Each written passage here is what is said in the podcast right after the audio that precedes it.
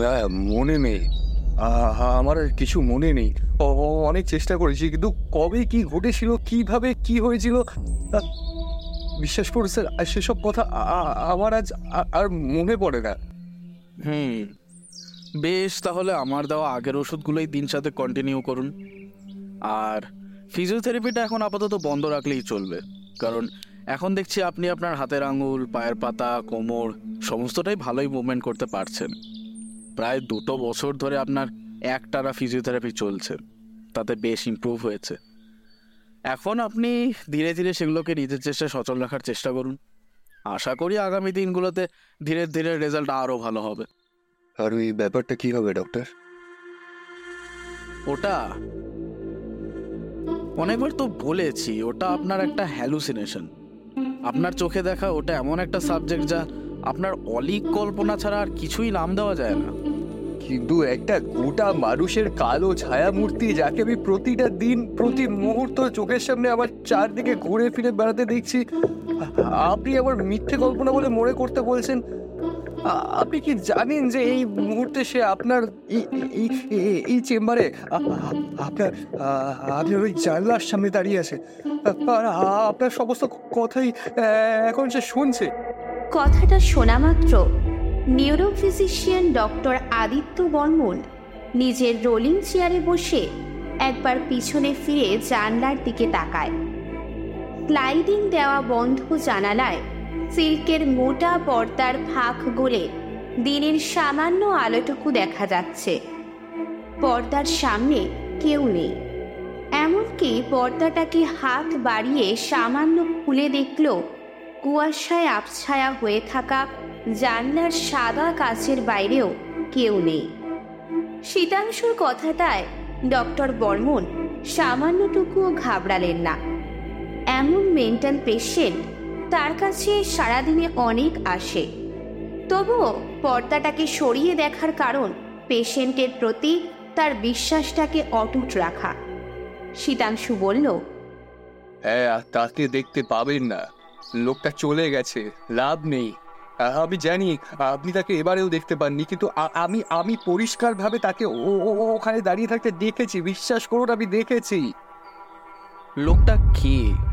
তার নাম কি? তাকে দেখতে কেমন?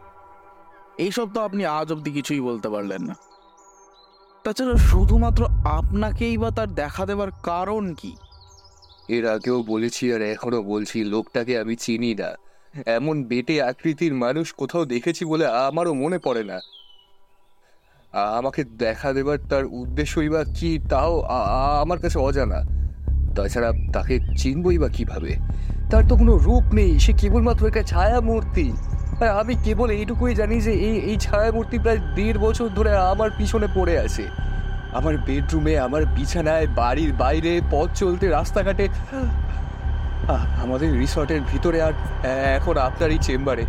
তার অবস্থান বলতে গেলে সে সে সে সর্বত্র, সে সব জায়গাতে আছে হুম ভেরি স্ট্রেঞ্জ তা এই দেড় বছরে, সেই ছায়ামূর্তি আপনার কোনো ক্ষতি সাধন করার চেষ্টা করেছে কি? বা আপনাকে কিছু বলার বা দেখানোর চেষ্টা করেছে কি? ক্ষতি? না, তেমন কিছুই তো করেনি সে।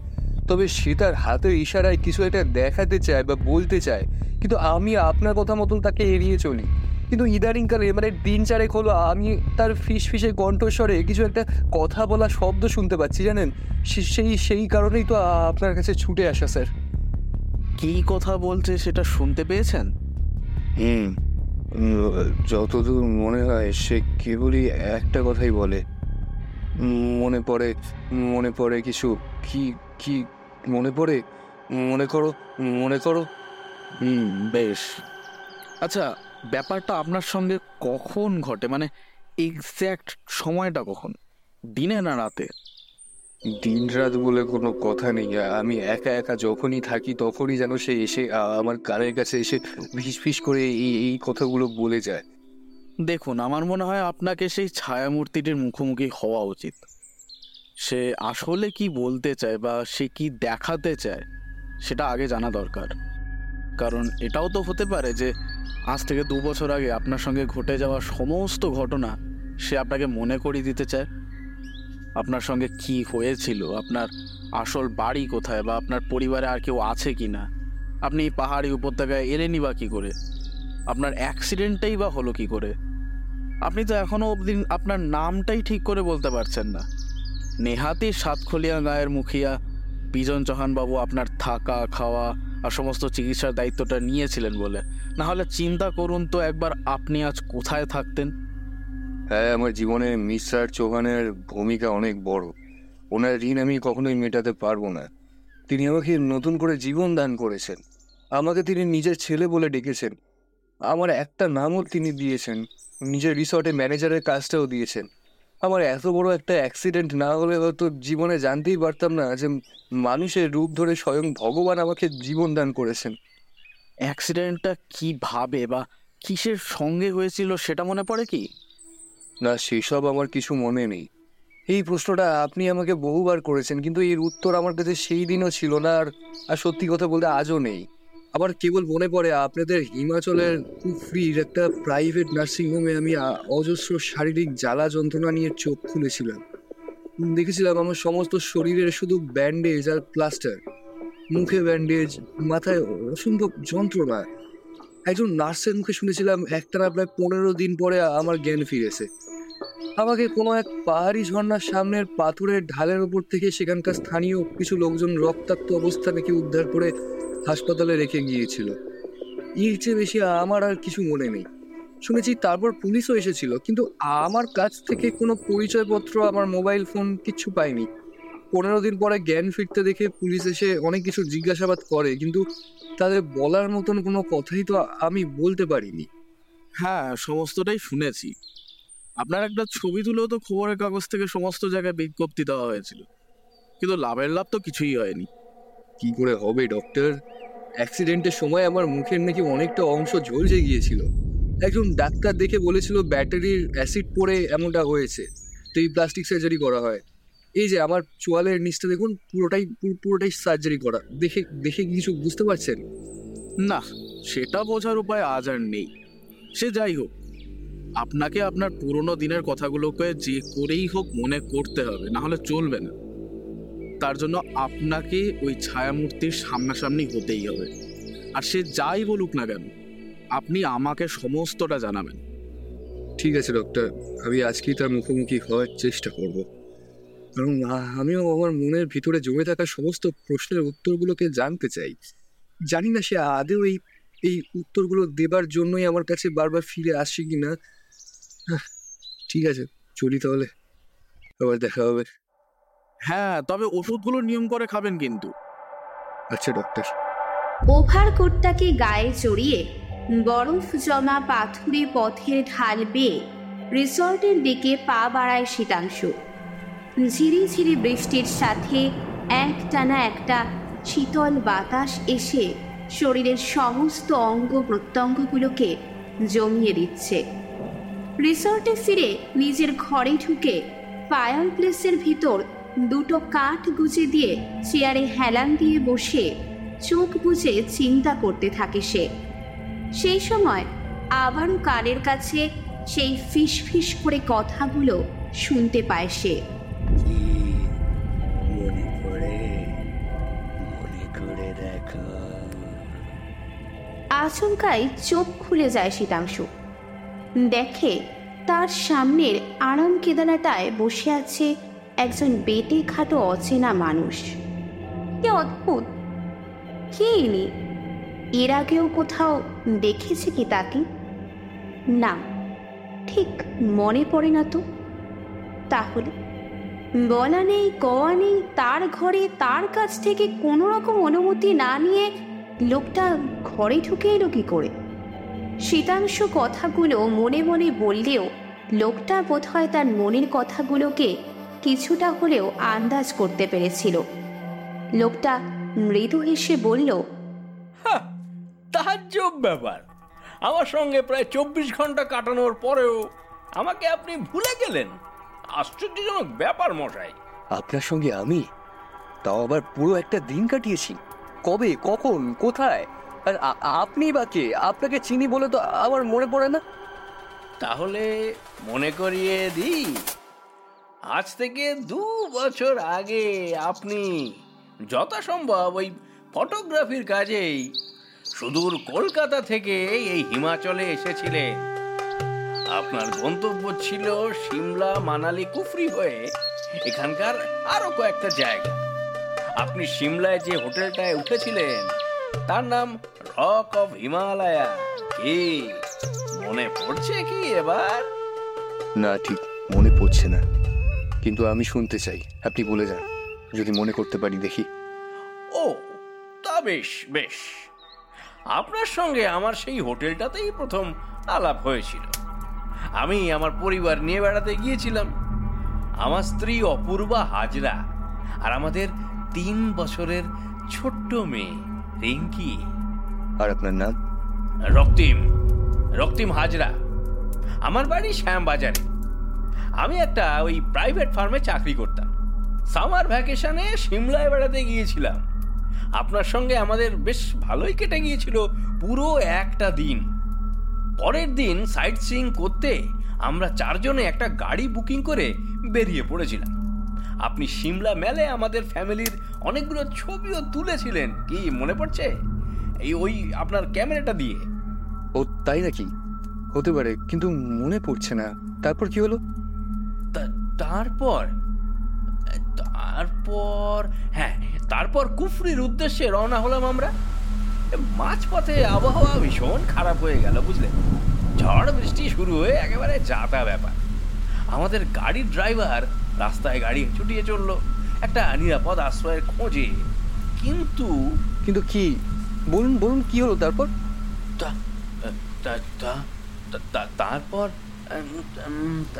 তারপর হ্যাঁ তারপর আচমকাই পাহাড় থেকে গড়িয়ে পড়া একটা প্রকাণ্ড পাথরের ধাক্কায় আমাদের গাড়িটা সম্পূর্ণ কাঁধে পড়ে গেল। হ্যাঁ এমন কিছু হতে পারে বলে এখন আমার মনে হয়। কারণ আশেপাশের অনেকেই বলেছেন এরকম একটা রোড অ্যাক্সিডেন্টের ঘটনা পাহাড়ের কোথাও একটা অনেক বছর আগে ঘটেছিল। আমি নাকি পাহাড়ি রাস্তা থেকে প্রায় দেড়শো ফুট নিচে এসে ঝোপের মধ্যে পড়েছিলাম। অ্যাক্সিডেন্টের ঘটনার দিন তিনেক বাদে আমাকে আধমরা অবস্থায় স্থানীয় লোকজন উদ্ধার করে নিয়ে এসেছিল। তখনও নাকি আমার শরীরে প্রাণ ছিল আর আমি বেঁচে গিয়েছিলাম। গাড়িটার কি হয়েছিল তা জানি না, কিন্তু আপনি আপনি বেঁচে গেলেন কীভাবে? আর আপনার ফ্যামিলি ফায়ার প্লেসের আগুনটার দিকে এক দৃষ্টিতে তাকিয়ে থাকুন। দেখুন তো, এবার আপনার কিছু মনে পড়ে কি না? কথাটা শুনে একটুখানি হতবাক হয়ে শীতাংশু ফায়ার প্লেসের আগুনের দিকে তাকিয়ে দেখতে থাকে। কিন্তু আগুনের জ্বলন্ত লাল শিখা ছাড়া আর কিছুই তার নজরে আসে না। কিছু সময় তাকিয়ে থাকতে থাকতে চোখের দৃষ্টি যেন ধীরে ধীরে আবছা হয়ে আসতে থাকে। চোখের সামনে সে কেবল একটা লাল আভা দেখতে পায়। আর সেই লাল আভা যেন চোখের সামনে থেকে ধীরে ধীরে সরে গিয়ে ফুটে ওঠে একটা চেনা মুখ। সেই মুখ তার খুব চেনা। জ্বলন্ত আগুন আর কালো ধোয়ার মাঝে আর্তনাদ করে উঠছে একটা মুখ। বুকটা কেঁপে উঠল ক্ষণিকের জন্য। এই যে তারই মুখ। কিন্তু সেই মুখে এমন ক্লেশ, এমন যন্ত্রণা মাখানো কেন? একটা সজোরে ধাক্কা দিয়ে কেউ যেন সেই মুখটাকে শীতাংশুর চোখের সামনে থেকে মুহূর্তে সরিয়ে দিল। ভেসে উঠল আরও একটা চেনা মুখ সেই মুখটা আর কারণ নয়। এই যে তার সামনে বসে থাকা মিস্টার হাজরার মুখ। ধোয়ার মধ্য থেকে তার শরীরে টপ টপ করে পড়ছে কোনো একটা তরল কিছু। ভিজে যাচ্ছে তার সমস্ত শরীরটা। পেট্রোলের গন্ধ আসছে নাকে। এবার মিস্টার হাজরার সম্পূর্ণ শরীরটাকে আগুনের লেলিহান শিখায় আষ্টে পৃষ্ঠে জড়িয়ে ধরেছে। কালো ধোয়া কেটে গিয়ে চারিদিকে ছড়িয়ে পড়ছে আগুন। তারপর মুহূর্তে একটা প্রচণ্ড জোরে কান ফাটানো শব্দ হলো।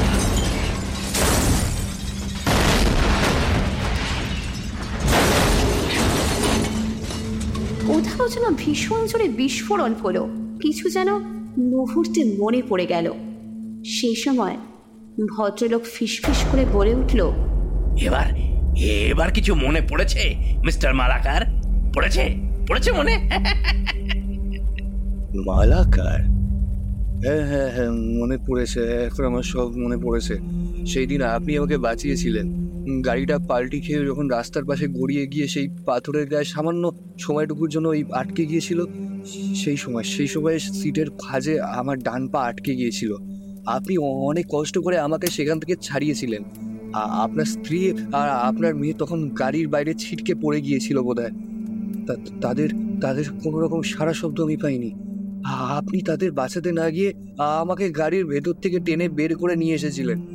কিন্তু কিন্তু ততক্ষণে পেট্রোলে ভিজে ছিল আপনার শরীর আর আপনি পালাতে পারেননি। আগুনে পড়ে গিয়েছিলেন। আমি হাত বাড়িয়েছিলাম আপনাকে বাঁচাবো বলে, কিন্তু গাড়িটায় সেই মুহূর্তে প্রচণ্ড জোরে বিস্ফোরণ ঘটলো। আর আমি তখন ছিটকে কোথায় যে গড়িয়ে পড়ে গিয়েছিলাম আমি আমি জানি না। আ- আপনি তাহলে আপনি তাহলে আমার মতন এখনও বেঁচে আছেন? আপনাকে পুরনো কথাগুলো মনে করিয়ে দেব বলেই এত দিন ধরে শুধুমাত্র আপনার পিছনে ছায়ার মতো পড়েছিলাম। আজ আমার কাজ শেষ হয়েছে। এখন আপনি পুনরায় আপনার বাড়িতে ফিরে যেতে পারেন। আশা করি ধীরে ধীরে আপনার আরও সমস্ত কিছু মনে পড়ে যাবে। আর আমি সেই দিন আগুনে পুড়ে ছাই হয়ে ধোঁয়ায় মিশে গিয়েছিলাম। আর আজও তাই কথাটা শেষ করেই ভদ্রলোক চেয়ার ছেড়ে উঠে দাঁড়ালেন। তারপর শীতাংশুর চোখের সামনে ধীরে ধীরে কালো ধোয়া হয়ে বাতাসে মিশে গেলেন। শীতাংশু সেই দৃশ্য দেখে জ্ঞান হারিয়ে মাটিতে লুটিয়ে পড়ল।